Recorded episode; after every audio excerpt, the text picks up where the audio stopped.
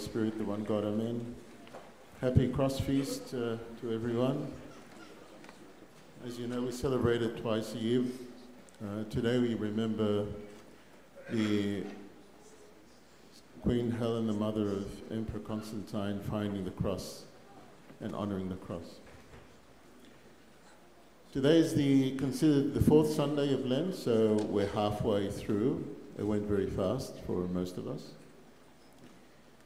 And because of the Feast of the Cross, today we the, the gospel reading was changed. We're supposed to have the Samaritan woman meeting with our Lord Jesus Christ at the well, but because of the Feast of the Cross, uh, the church changed it to um, to what was read uh, a minute ago.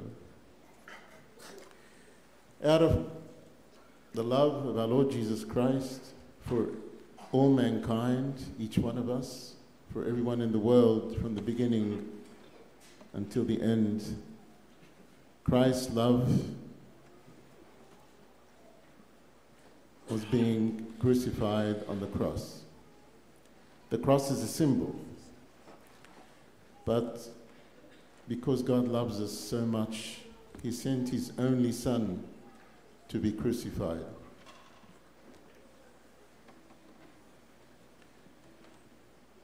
To redeem us and to forgive all our sins, all our weaknesses that we have for each one. There are many symbols and types of the Lord's cross redemption in the Old Testament. I want to go through some of them so you know what they are. The first one is our father Abraham sacrificing his only son, Isaac. The event is a living symbol of God's salvation through the cross. The church meditates on this during Covenant Thursday in the liturgy, remembering the offering of Isaac as a sacrifice during the fraction of the lamb. The wood of the burnt offering that Isaac carried to be burnt on on Mount Moriah was a symbol of the cross carried by our Lord Jesus Christ on Golgotha. Isaac, who was a sacrifice, was the only son of Abraham, and so our Lord Jesus was the only son of the Father. Thus the Lord said to Nicodemus the Pharisee, God so loved the world that he gave his only begotten Son. And St. Paul said, He who did not spare his own Son, but delivered him up for us all. After the three days' walk from Mount Moriah, Isaac returned back alive with his father. Likewise, the resurrection of our Lord Jesus Christ, after three days, the Lord rose. St. Clement of Alexandria says about this Abraham's soul was comforted on the third day when he knew the mystery of the resurrection of the crucified, and he rejoiced as he saw his own son. Another example of the cross is the ladder of Jacob. The ladder is a symbol of the cross, and St. Jerome explains this to us very clearly. He says, By faith we ascend through the cross to enjoy heavenly glory. The cross of our Savior is a ladder of Jacob, on which he saw the angels descending and ascending. And this vision happened when Jacob was on his way to his uncle to take himself a wife. Thus, our Lord Jesus Christ, the actual Jacob, was crucified and died on the cross, the ladder, before taking himself his church, his wife. He offered his blood on the cross and a, as a dowry for his kingdom. Such a beautiful analogy. Another example of the cross is the Passover lamb. The Passover lamb was roasted on fire on two beams, and they resemble the cross. After the Passover, the Israelites were freed from Pharaoh's slavery. Our Lord is our Passover who was crucified for us. He suffered the fiery agony of crucifixion to pay our debts, divine justice, and he freed us from slavery of Satan. The rod of Moses is another example. Moses lifted up his rod and stretched his hand over the Red Sea to divide it. And the Israelites passed over it and were saved from Pharaoh and his horsemen.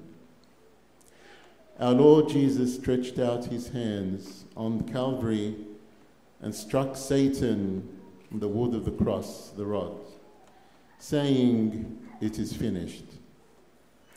Christ descended into Hades and saved mankind from eternal death. When we believe in Christ's crucifixion, we go through the baptismal water, the Red Sea. As was said by St. Paul, all were baptized into Moses in the cloud and in the sea. When we are in the wilderness of this world, we follow our Savior, as the Israelites followed Moses till they entered the promised heavenly Jerusalem. This wilderness, this world that we are in, is very difficult and sometimes unbearable to bear. And many of us drown in this world, but when we remember that we were baptized through Christ, then He's the only one that can save us out of this misery. Another example is the green t- tree that was cast by Moses into the bitter water of Marah. The Lord actually asked Moses to cast a tree into the bitter water. The water came out sour, and when he put that log into the water, it made it sweet, and the people drank from it. The tree, of course, resembles the cross, as without it and without believing in the crucified Christ, man would perish by the bitterness of sin. The cross always saves us from many things that could make us suffer and hurt. But in any difficulty, when you have the cross with you and you do the sign of the cross, it becomes easy, much easier. Another example is the defeat of the Amalek by Moses' prayers and stretched his hands out. Amalek or Amalek, they were the giants during that time. And Moses stretched out his hands in the shape of a cross till they defeated these Amaleks. It was written that Aaron and Hur supported his hand because he was getting tired, because when his hands went down, the Israelites were defeated. So they had to keep his hands up. The same when Christ stretched out his hands on the cross, he defeated Satan, the Amalek and saved us from eternal death. And he will lead us triumphant and will conquer us to heaven. Another example of the cross is the bronze serpent on the pole, also with Moses.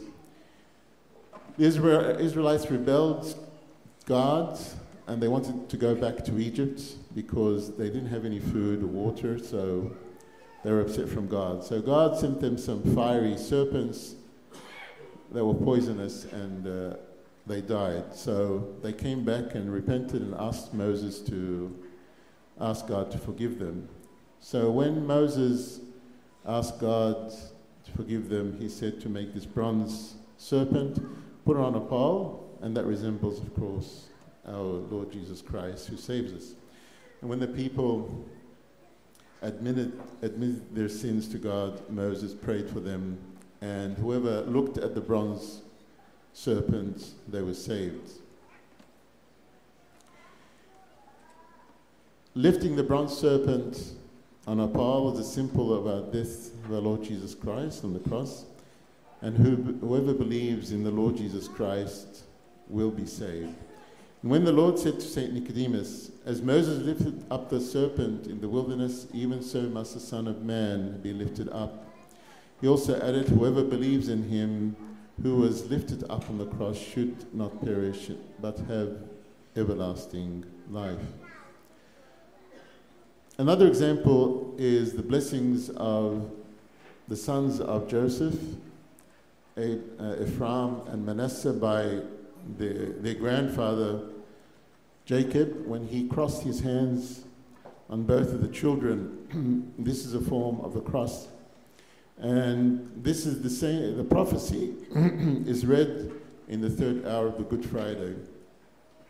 Some of you might realize, maybe the deacons see this a lot, but when we come and choose the offertory, uh, the Urban or the Hamal, we do the same thing in the beginning of it. So uh, this is symbol of the cross choosing uh, the Hamal.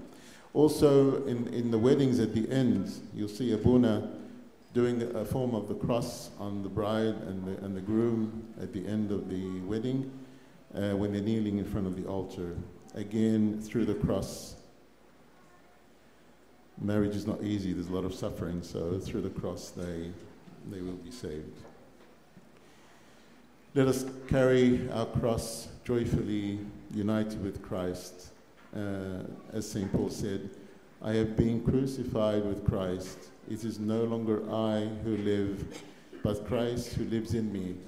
And the life of which now I live in the flesh, I live by the faith of the Son of God, who loved me and gave himself for me. And glory be to God forever and ever. Amen.